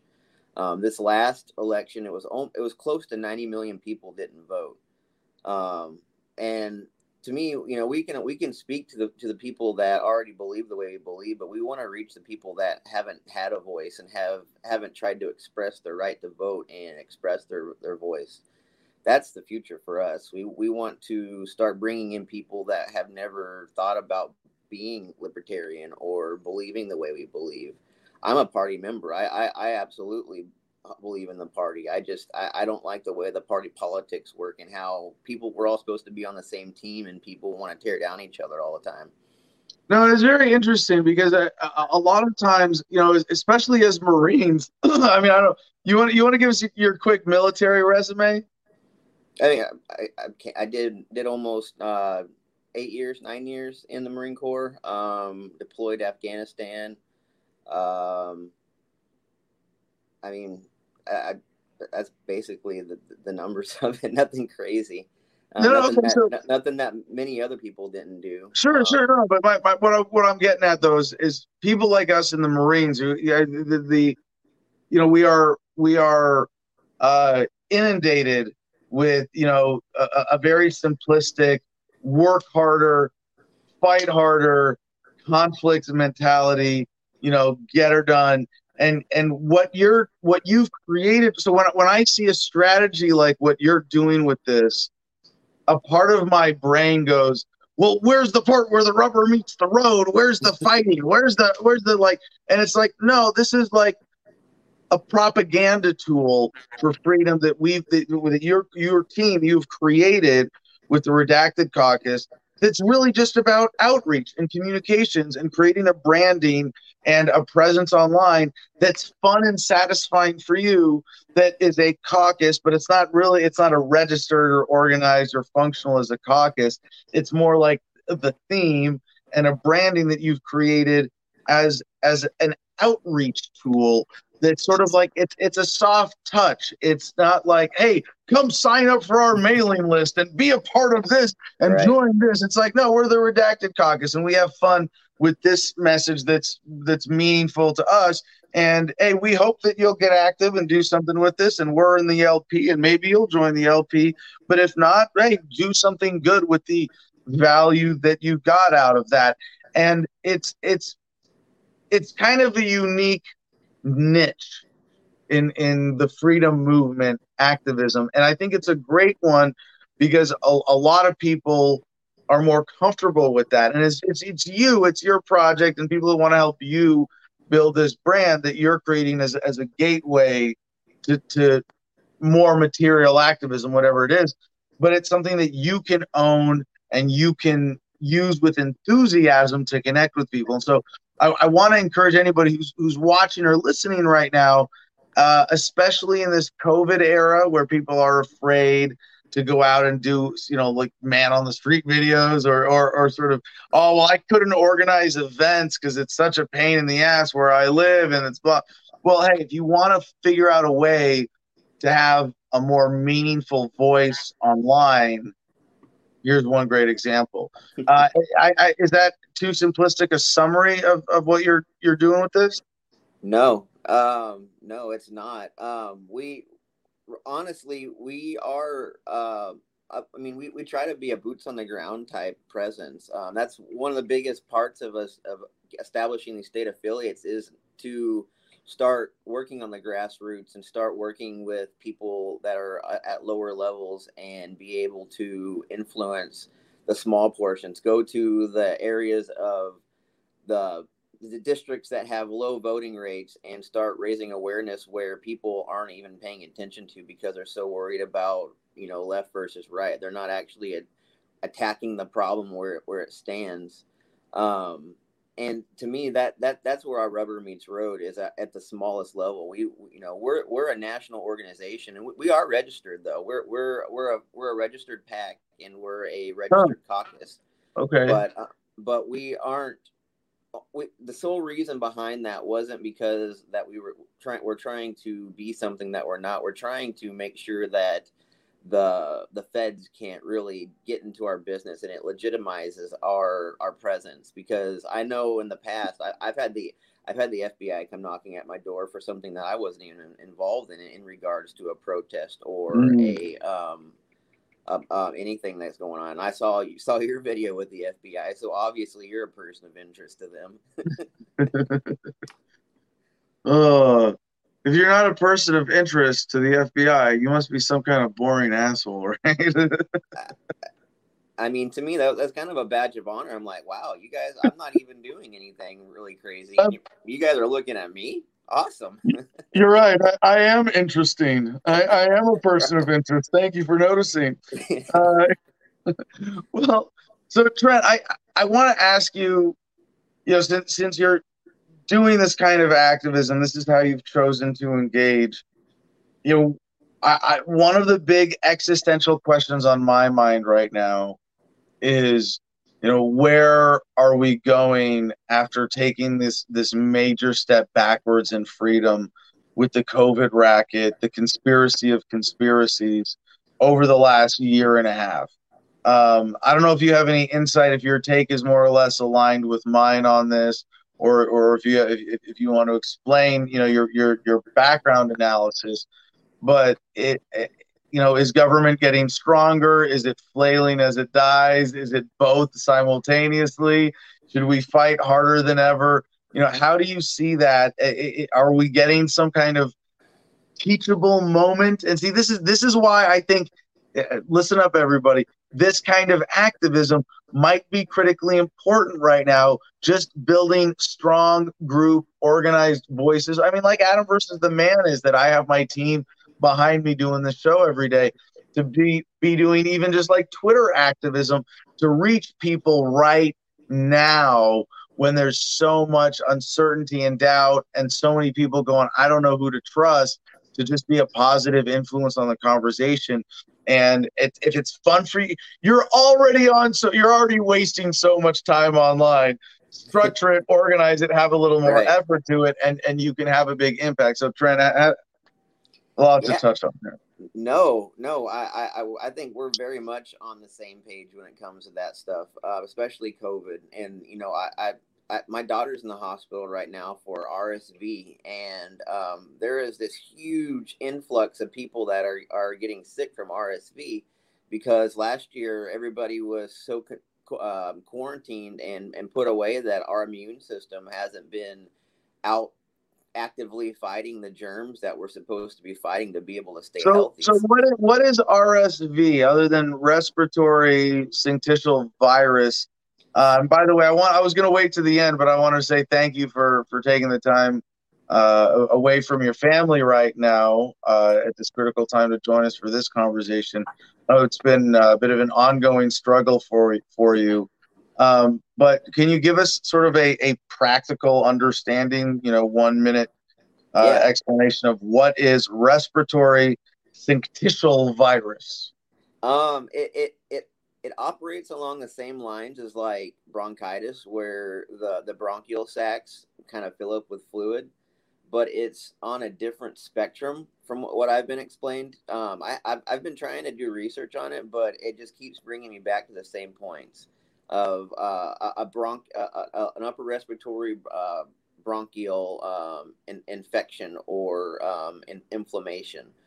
Um, you know, it's it really it's not even RSV. It, you know, my, my point with with saying that was um, the hospitals are packed with people with the people getting um, getting diagnosed with this, and that's not even COVID anymore. Everybody's talking about the COVID Delta variant, and that I, I, all the nurses and the staff here are saying, you know, the vast majority of the people that are sick here, and we're at a children's hospital, are are are RSV symptomatic, and um, mm. from some of the very very worst that I, you could you could imagine to some you know not so bad kind of asymptomatic, but enough to be in the hospital. Mm. Oh, sorry. So back to the bigger question. Take it away. A response to, to everything else. What were you getting at with the uh, significance of this situation? Cool. So, and, and that goes to like you know the the the the, the, the pandemic or the the scamdemic as they make it out to be. You know, it, I I really think that that was really just a building block for what's to come. Um, our government is very much so overreaching, even more so. You know, you got the left that were bitching about Trump, but Biden is already stinking his teeth in, or the people that work with, excuse me, I'm sorry, that work with Biden, more and more and more each day. They're making, they're trying, they're trying to make more gun laws, um, more than ever. Um, in Texas alone, there were 27 gun laws that were brought to legislation. That's where I live. Um, you know, not many of them passed, but that's the most that's ever been brought to the Texas legislator. In I, I can't remember this exact statistic, but it was many, many years. I believe, believe since the Clinton administration. um, and to me, it just seems like they're opening a door for people to be called something that they're not. Like I, I don't know if you've read this White House press briefing or memorandum in regards to DVE, um, domestic violent extremists. Um, the, they, they label on the left side of the, of the of the column, you know, all the different, you know, you have your right extremists, your left extremists, and then you have your libertarians in there, and then you have um, all the other all the other known racist, you know, extremists, and then on the very right, there's a box that pretty much encompasses anybody else that doesn't agree with what the government is pushing. Um, and for us, we believe that it is a way to um, label people as terrorists and to incite investigations that they can pretty much do whatever they want with with that kind of uh, leeway when it comes to like the Patriot Act and whatnot. Once you're labeled a terrorist specifically, government can pretty much do whatever they want. There's no there there's no there's no uh, ballpark estimate of what could be even possibly done. As we've seen, like in you know in, in the military, we saw us fighting in Afghanistan for for terror. No, hold on. I want I want to point I want I want to point something out about this. You're you're very right to to make this connection between hey they can they they they have created this precedent for they can slap a label on you and deny you your rights. Mm-hmm. And terrorist was was was one example of this, right? They could put you in Guantanamo Bay, or if you're a domestic terrorist. And what's the effect of this?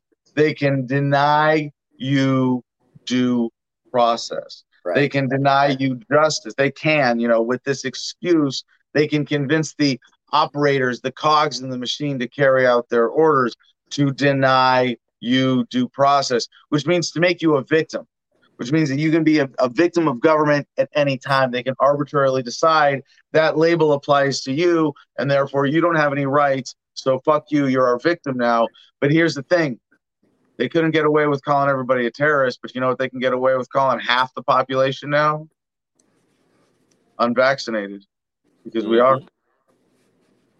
And then next thing you know, you know, people that aren't vaccinated are the next in line for being the un- unworthy or unwanted ones. Yeah, by the way, Whoosh WTF on Twitch, important point, and I'll connect this to the Britney Spears conservatorship oh, yeah. story.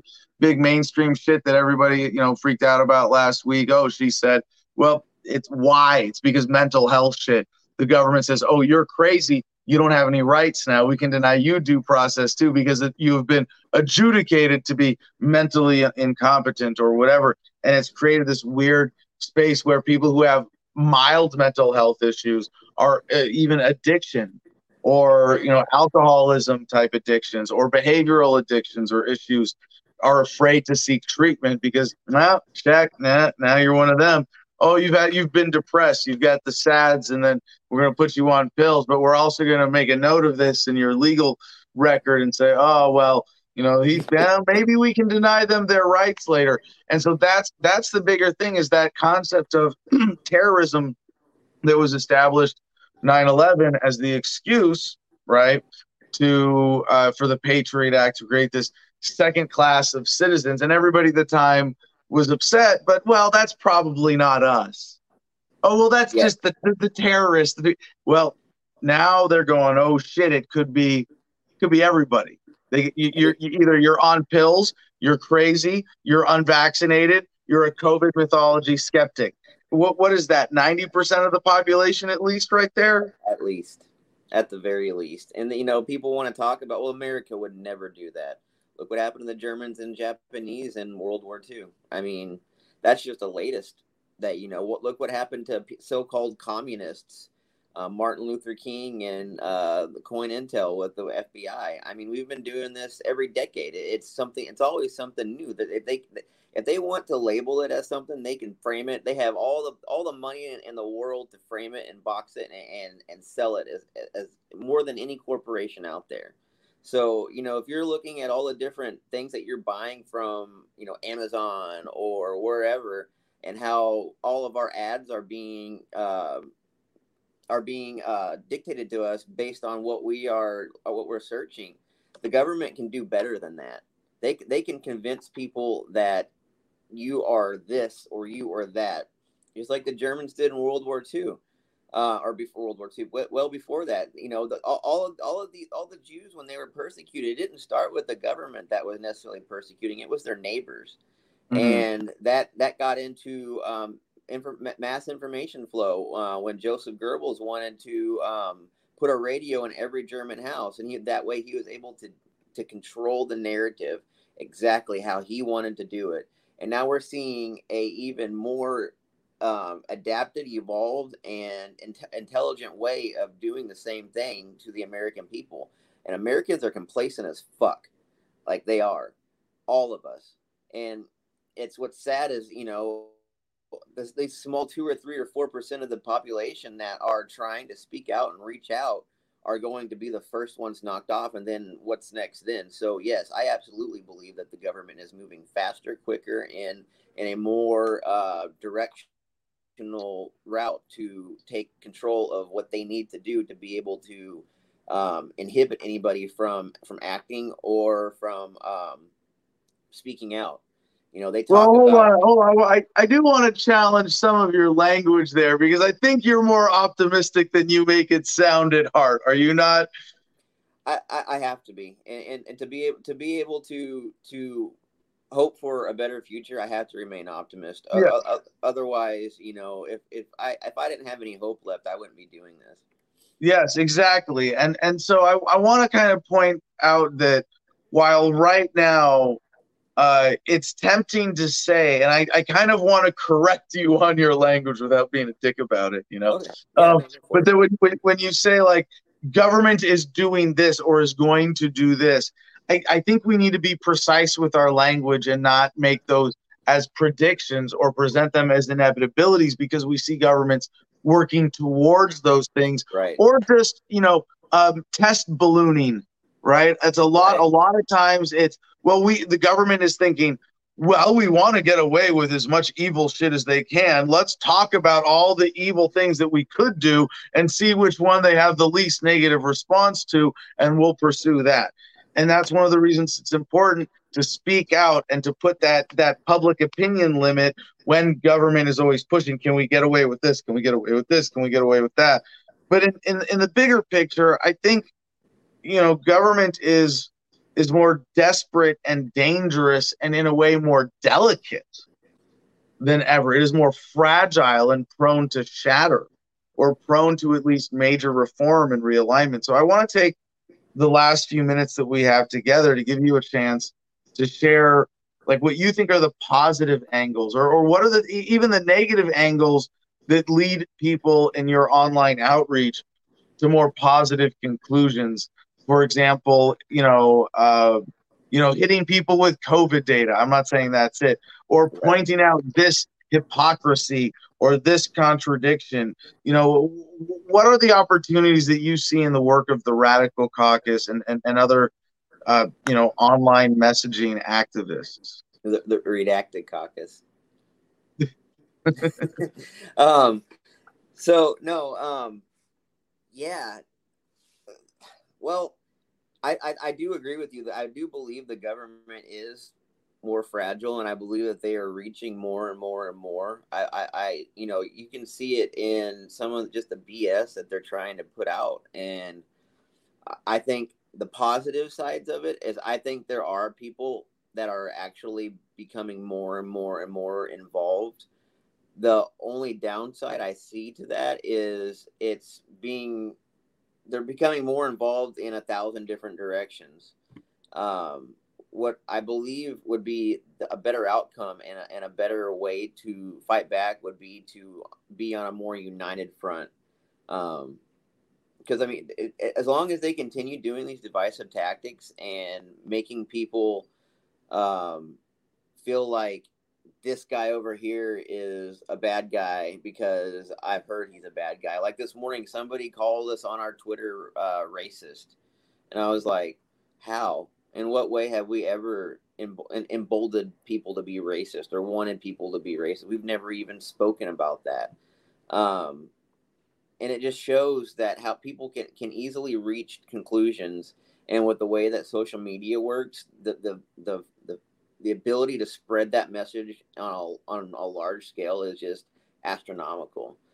The message is the medium and that's the thing that we need to remember going forward is the medium for people to want to um, push forward and to fight back is going to be a united message it doesn't have to be the same people or the same groups or we don't have to cross party lines necessarily but we definitely need to have some unification in order for us to have a chance because yes we have we have i, I believe it's the the the the fourth or fifth most guns with us in the world as far as the citizens go, which is great. That's a, that's a huge start. We don't we can beat F fifteen and nukes. Um, look at Afghanistan for the past twenty years, and look mm-hmm. at Iraq. I mean, mm-hmm.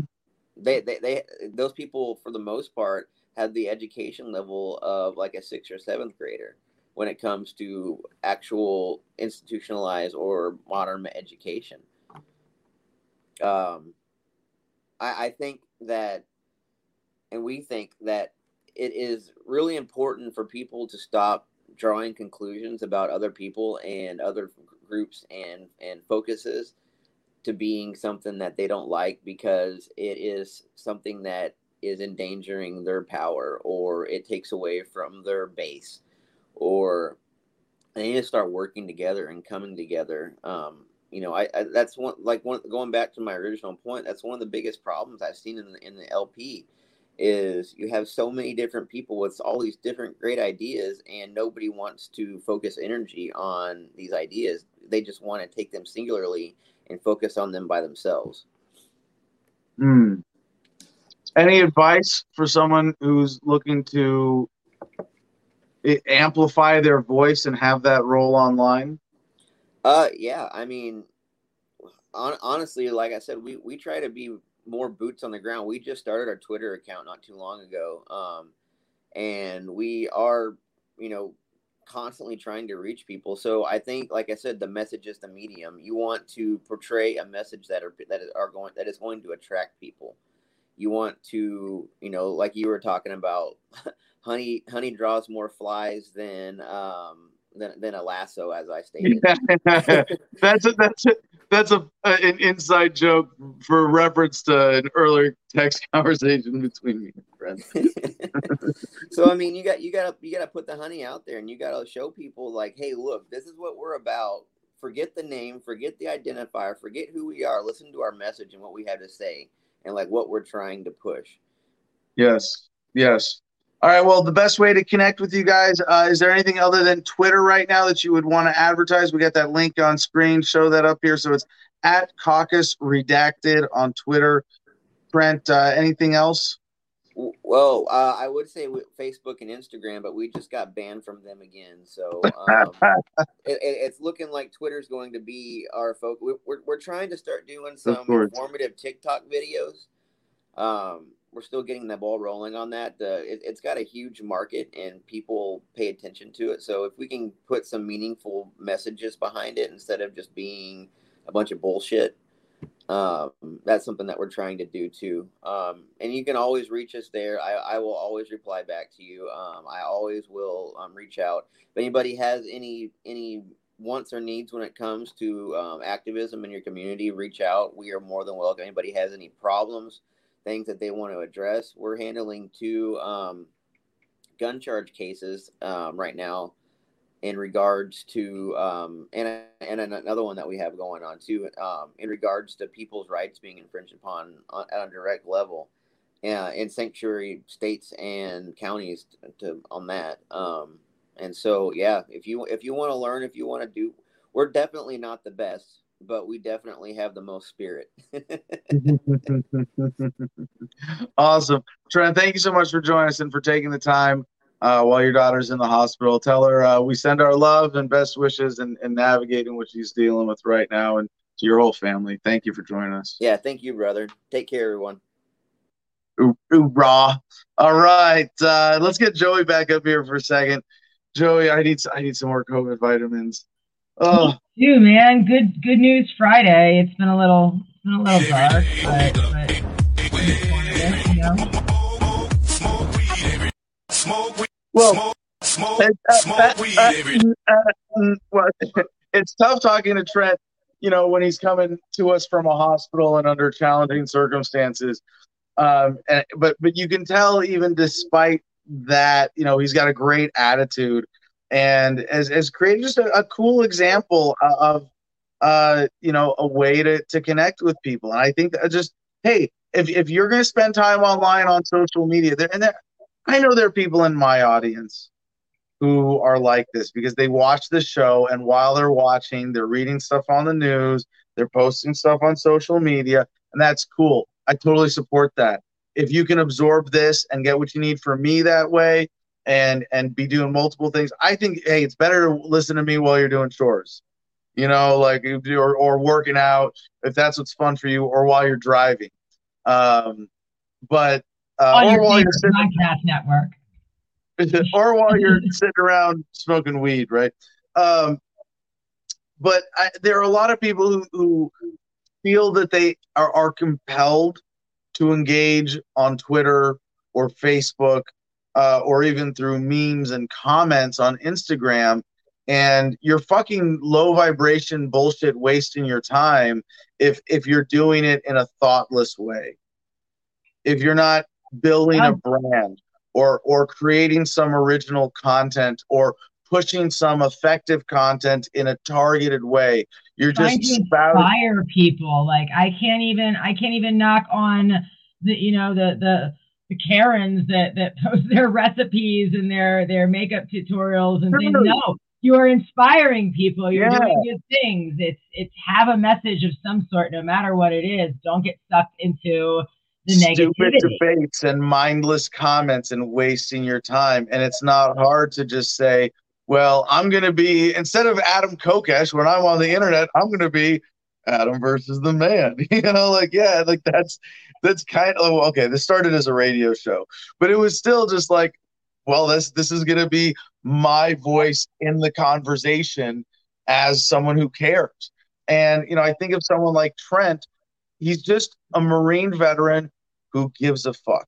He's not pretending to be anything that he's not. He's not pretending to be any kind of expert or communicate. He's just, I want a voice in the conversation because I have something righteous and important to say. And I'm going to get in there. I'm going to say it with confidence. And there are a lot of people in our movement who get sucked into that low vibration. Well, I got to this mm. Facebook flame work shit. And it's like, you could be, you could be on Facebook talking to, to, to normies or talking to people who, who aren't woke to this and, and, and doing it in some meaningful way. And that's that's what I love about the redacted caucus concept. Um, healthy disrespect says his multitasking today was greenhouse shopping. Greenhouse shopping. I dig it. I dig it. It's a good it's a good way to listen to uh, Adam versus the man. Oh, good news on our live stream because I got to be honest. Comment contest not one entry, not a lot of viewers today. Uh, people aren't going into Twitch. I don't know what's going on, but um, Ed and I were just doing some research. Brighteon will be doing live broadcasts as of August 28th. So something to look forward to. And we already have a presence on there with small clips. We're going to be getting Mike some Adams, uh, but yeah, Brighteon coming through, and uh, August 28th. We should have Starlink by then, and Brighteon, and and some awesome things. And I'm stoked. I'm stoked to get get All over right. the uh, technical humps here at least. All right. Keep the comments coming. Whatever whatever you want. Funniest comment, best comment. Hey, I entered. Oh yeah. All right. Uh, celebrating this weekend by filing USC 18242 tips to the FBI. I don't know what that document is, but it sounds uh, ominous. Uh, well, there's a website you can send in tips to the FBI. It makes it, it the public has uh, deprivation of rights under color of law. Yeah, no, the FBI has a tip line website form. Um, and and I think when I was reaching out, I've done everything except call at this. And I think I'm getting ready to uh, maybe call the FBI field office in Phoenix and ask for uh, Trevor our FBI Trevor. Trevor. what's his last? I always forget. His, he's got a his last name. It's like a common last name, but off by one letter. So how I remember it. Uh, but yeah, Trevor, our friend from the FBI who visited. Uh, I might just call him and ask for a meeting. Matt Baxley, I'll be going door to door to encourage people to get vaccinated. I hope that's the wrong answer. Only answer. it's not a troll contest, Matt. Thank you, Jim. All right, Joey keep those comments coming up on screen. We're going to get to a next block of good news here. Follow up from yesterday. Remember, I, I wasn't sure if it was parody or not. Dailyrecord.co.uk has this Scott's cop called officers for help after being pursued by drone, but dot in sky was actually Jupiter. Yeah, this was this was a real story. Um, I I I thought this was uh I really thought this could have been a parody, like someone making fun of cops. I was like, no, this is yeah, it was only after a drawn out pursuit that she sought help from senior officers who told her it was just Jupiter some 365 million miles away. Like when you thought cops couldn't be any more dumb or embarrassing, no, this is real. A rookie Scots police officer feared she was being pursued for miles by a drone, but the bright light in the sky was actually a planet. It's not even uh, moving, and she thinks it's pursuing her. Like, what kind? Was there some? That's only happened to me on LSD. I'm just gonna say. I'm just gonna like. The Dozy PC had left a Glasgow police station at about midnight on Tuesday and noticed the object in the sky following her. She tried to lose the drone as she drove towards the shopping com- complex at the fort just off MB uh, or M8, excuse me. She called the General Police Scotland complaints number on 101 and told the call handler she was being followed by a drone along the M8 and couldn't lose it. The officer, who was in her first two years of service, was told to return to her station where she would be met by a senior officer. She was found standing in the police yard with her hood up, trying to hide from the drone and pointed out the bright white dot in the sky. They told her it was Jupiter, which is often visible on a clear night. Uh, yeah. Uh, a police source said the talk. The story is the talk of the steamy at her station. That's a, that's a Britishism I have not heard. Talk of the steamy. Nobody can quite believe it. She was very alarmed and spooked that she was being followed by a drone. Quote, everyone was quite concerned, so you can imagine the red face and embarrassment felt when it was pointed out that the bright light following her was a planet millions of miles away. Uh, this is going to haunt her for years. Tom Wood, not Tom Woods, uh, retired deputy chief constable of the former Lothian and Borders Police, to the story reminded him of a similar incident years ago. He said a young officer discovered it was an old Voss wrapped in a rag and reported as being a Ming dynasty Voss worth thousands. It wasn't, of course, and from that day on, he was known as Ming. This young lady will probably find herself with the nickname for the rest of her career. The story will be told in years to come. The real test is how she handles it. A police Scotland spokesman said officers quickly established there was no criminality and were able to reassure the woman involved. Oh, okay. So we're, the real test is how she handles it, not how her employers handle it. Like, oh yeah, we, a woman like this, we can keep her on the force. Oh my gosh, this just reminds me of the story we covered years ago, where the Supreme Court upheld a police department in Connecticut's right to discriminate based on having too high intelligence. Uh, an applicant for a job applied and took the IQ test and scored too high and was disqualified from being a police officer. He sued and lost. The thin blue line is not made up of the best and brightest. Plenty of good, well intentioned people doing bad things. Stupid people being suckered into doing evil things. Woo's WTF just shows how oblivious of their surroundings some people are uh, not just oblivious to surroundings, but just uh, don't. I mean, did, did you not get like a basic astronomy class in elementary school that, like, yeah, you know, there are lights in the sky sometimes that are planets? You just missed that one entirely. I mean, it's it's it's it's shocking that the system at one time allows people to exist and be so dumb and then the other on the other side, and I don't want to say give them guns because I I pray she is not in one of the armed elements of the British police force. I'm sure she's not, because uh, most of them are, are are not armed with firearms, and that's generally a good thing. Uh, Matt Baxley's surprised she didn't shoot Pluto. Yeah, no, it's because this is like they, they know that cops shouldn't be armed, at least in Britain.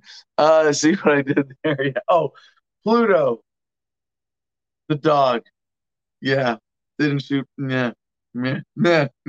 Couple extra levels to that one, Matt. So, bigthink.com archaeologists identify contents of ancient Mayan drug containers.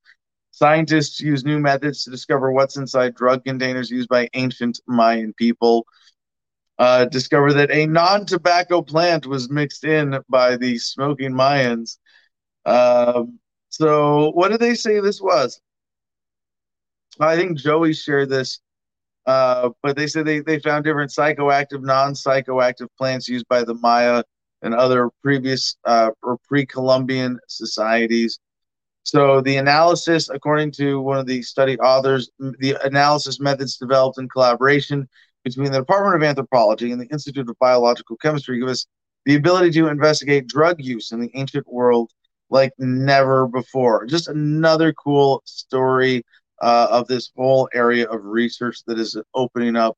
Yes, I got to cut in because we were having a discussion, remember, about how cannabis has gotten better over time. Like you had the dirt weed in the 70s and now and, and, I think you said you said cannabis has never been this good. And I would argue that back in Mayan times when they had time to farm and focus on this, that they had that dank, yo, you know. Yes, yes, and no. I would stand by my statement, Joey, that the weed has never been that this good, but they have always been able to make extracts by yes. finger hash, and therefore yeah, you have pure trichome extract.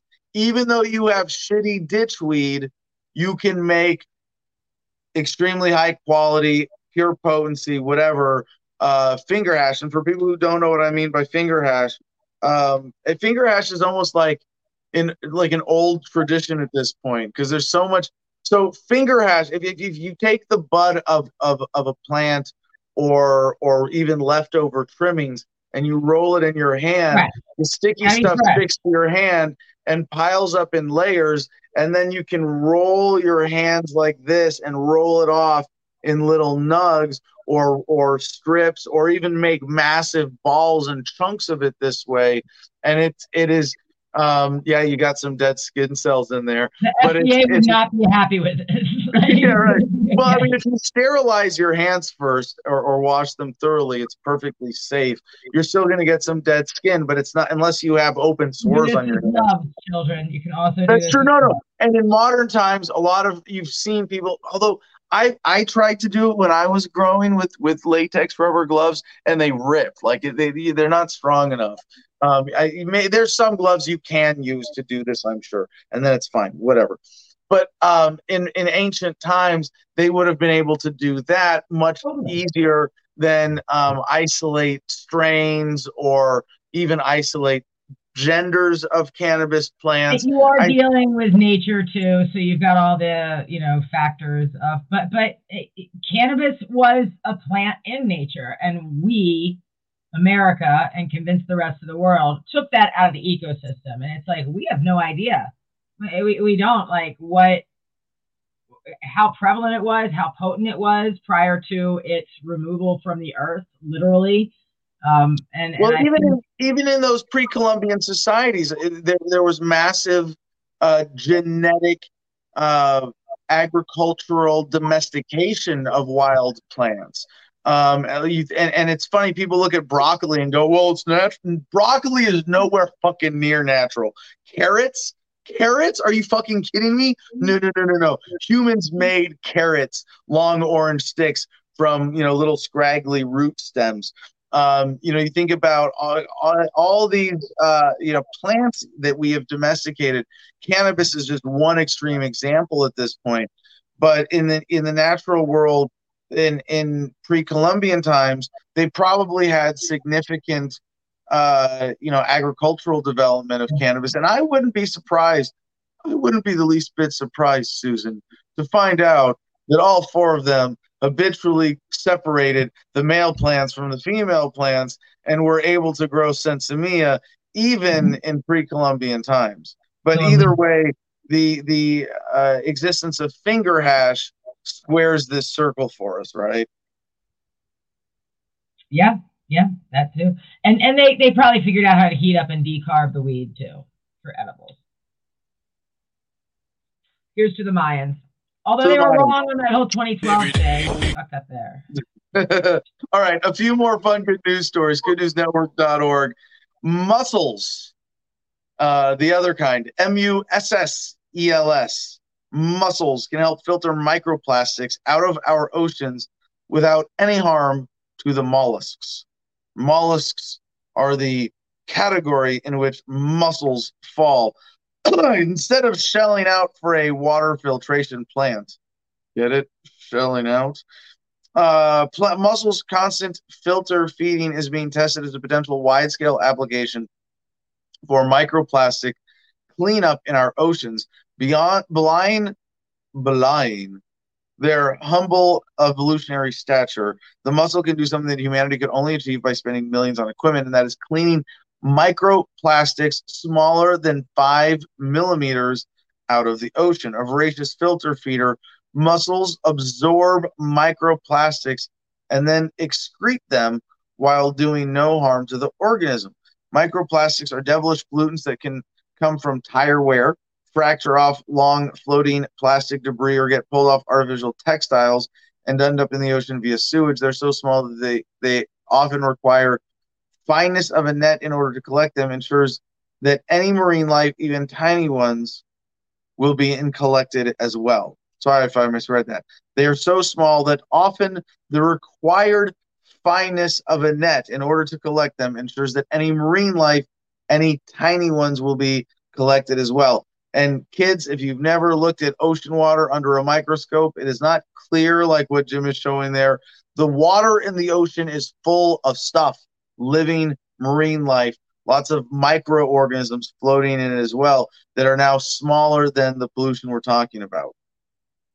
So uh, they're doing a study looking to see how much they can do this, what the large practical uh, application is. Um, a blog entry from biologist at our EPA suggests that one adult mussel can filter feed through 15 gallons of water a day, and that a six mile bed of mussels can remove 25 tons of particulate in a year. Now, I wonder how this actually works. Are they just dissolving it and releasing it back in? It says it's being excreted back out. While nanoplastics can pass through the mussels' membranes and into their limited anatomy, the microplastics are too large to harm them at the levels they are currently found in the oceans. So, as uh, one of the uh, authors behind this says, this has been a really exciting experiment because we always hoped that mussels would have the capacity to filter out microplastics, but they do it really well and they do it without harming themselves. So this is a very cool way. Like, and this is why, like, I, I mean, I, I, as much as I am a tree, I am a fucking long hair. I can say long. Look, I got, I got, I got a legit. This is a ponytail. You can see at the same time as my face. I have a ponytail. I'm a legitimate long haired tree hugging hippie now. Before this, I was a short haired tree hugging hippie, which is a rare variety, but it's still a thing.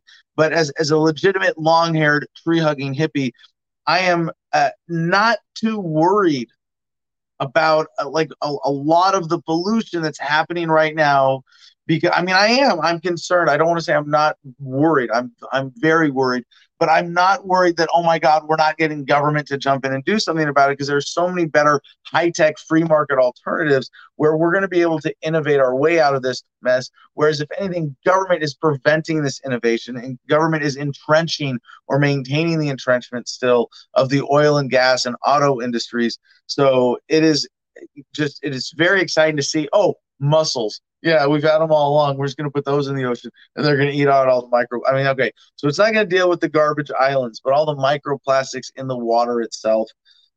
Oh, wow. Really exciting possibility. We're just going to make a lot of mussels. Delicious. Uh, my vegetarianism only extends to animals that have faces. Okay. If you don't have a face, I'm going to eat you. Goodnewsnetwork.org. Students in, excuse me, student invents toilet that converts poop into energy and pays in digital currency if you help fill it. Yeah, someone put that together. One man's trash is another man's treasure, they say. Well, in a South Korean school, one man's poo is another man's pennies. The invention of a toilet that composts human excrement and turns it into methane biogas for use in the school's energy system as the students there reevaluating waste like never before as the amount of waste they contribute to the electric bills is returned to them in the form of a digital currency. Wow. Yeah, and, and I'm not. I don't think um, Bitcoin toilets are how we're going to solve any of these bigger problems. But this is such a cool example of these overlapping technologies being put together in such a way that you can turn shit into digital gold. Yeah. Yeah. Uh, tweaktown.com has our next headline. NASA, I forget where we, this came in the producers club, didn't it? Uh, NASA on high alert after moon changes orbit. High flooding projected. Oh, shit. Yeah. Uh, good news or not, cool that we can detect this NASA is on high alert after the moon's orbit slightly changed, and now the space agency is warning that there may be flooding. NASA has announced that the change in the moon's orbit may cause a dramatic increase in the number of floods across the United States. According to the space agency, over the next decade, it's expected that the moon's change in orbit will cause an increase in the number of floods on almost all continental beaches in the USA, Hawaii, and Guam. The wobble from the moon is expected. However, combined with climate change, the space agency says coastal cities all around the U.S. begin a decade of dramatic increases in flood numbers. I'm skeptical. We'll see about that. Isn't this well? What has anybody looked back at Al Gore's predictions? Weren't the oceans supposed to rise up and kill all the beaches by now? Trust.org, news.trust.org. This is Thomson Reuters. Iraq War Marine walks U.S. Mexico border to protest deportation of veterans. Just a quick celebration of some righteous uh, creative, if not necessarily hitting the uh, striking the root kind of activism. When U.S. military veteran Ramon Castro began meeting deported veterans living along the U.S. Mexican border, not far from his home in Southern California, he knew that but for a piece of paper proving his citizenship, he could have been one of them.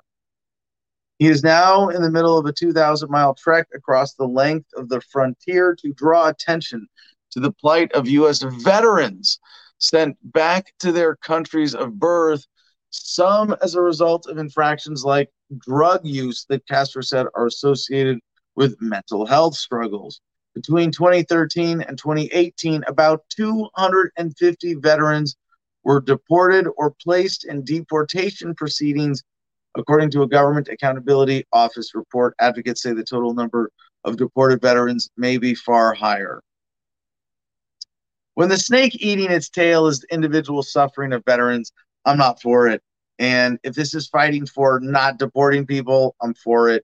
Uh, but yeah, if you if you weren't aware, this is a crazy quirk of the system that a lot of people uh, who serve in the military still end up getting deported afterwards. Crazy shit. Uh, Joey, I think you want to jump up here for this last story. I think you shared this one in the producers club. Hundred pound tropical fish yeah. discovered on a beach in Oregon. Was that yeah, you? man. That's uh... where did you find this is CNN.com, but where did you find this? Are you you're not trolling CNN for freak of nature stories, are you? No, no, you had a pixel. Remember you could swipe you could swipe right and get the news stories all like just the Google headlines that they give you every day. It just mm-hmm. popped up in my my Google recommended and I mean wow. Like and I want to know, like that looks like something that started in someone's aquarium. and got yeah, flushed. Like like, I, am thinking yeah. Nemo, right? It's the equivalent like, of an escaped goldfish, but from Cuba. Probably not, probably not. But don't wreck my Disney fantasy with this fish. It's, it's, well, it's a moonfish, um, hundred pounds. I mean, it's like a giant silver and orange platter with little fins sticking out. Really beautiful thing. Um, related article, Jim put that other disturbing graphic up there. Yeah, a monstrous looking fish normally found thousands of feet deep in the ocean, washed up on a California beach. Oh my yeah. god, that's one of the things with the little the little hook Gross. and the lights. Yeah. The, my kid yeah. loves those yeah. things. He the draws them all the time. Oh. All right. Oh. Joey, do you have a comment contest winner for today? I, I we're going door to door encouraging everybody to get the vaccine the truth vaccine. No, not, we need it. We need to come up with a clever name. Uh, oh, what were we're gonna say? We're gonna say like maybe we had so many good comment contests. We're gonna have to come back to next week. Like best response when someone knocks on your door about the vaccine. Oh yeah. All right, Joey. I will be home in two days, dear. Yay! I can't wait to see you and Gardenia and the puppies. Drive Thank you for another wonderful. What? Drive safe. Fly safe. Oh, drive yeah. safe. Don't worry about me. Worry about them. All right. I'll see you soon. Thank you for another wonderful Good Friday show. And with that, Jim, give us the producer notes. Okay, here we go. Thank you uh, for watching, everybody. T.me forward slash Adam versus Man has all the links so you can check out that cool looking fish if you want to afterwards. Patreon.com forward slash Adam versus Man. That's how you can support the show. Instagram at the Garden of Freedom is where you can have a visual orgasm Uh, HomefrontBattleBuddies.com is the best veterans nonprofit tax deductible donations. The Crypto6.com has Mr. Nobody sitting in a cage waiting on you to write him a letter. And GoGreenEnergyOnline.com is the best website for do it yourselfers looking to learn more about getting self sustained solar panels. Love you all. Have a great weekend. Take care. On this day in 1904, according to GoodNewsNetwork.org, the ice cream cone was invented by Charles E. Menches on the occasion of the Louisiana Purchase Exposition in St. Louis, Missouri. And more than 25 countries on this day in 1982, the year of my birth, joined together to end commercial whaling following more than a decade of public pressure. And with that, mwah, peace and love, y'all. Choose happiness and be excellent to each other.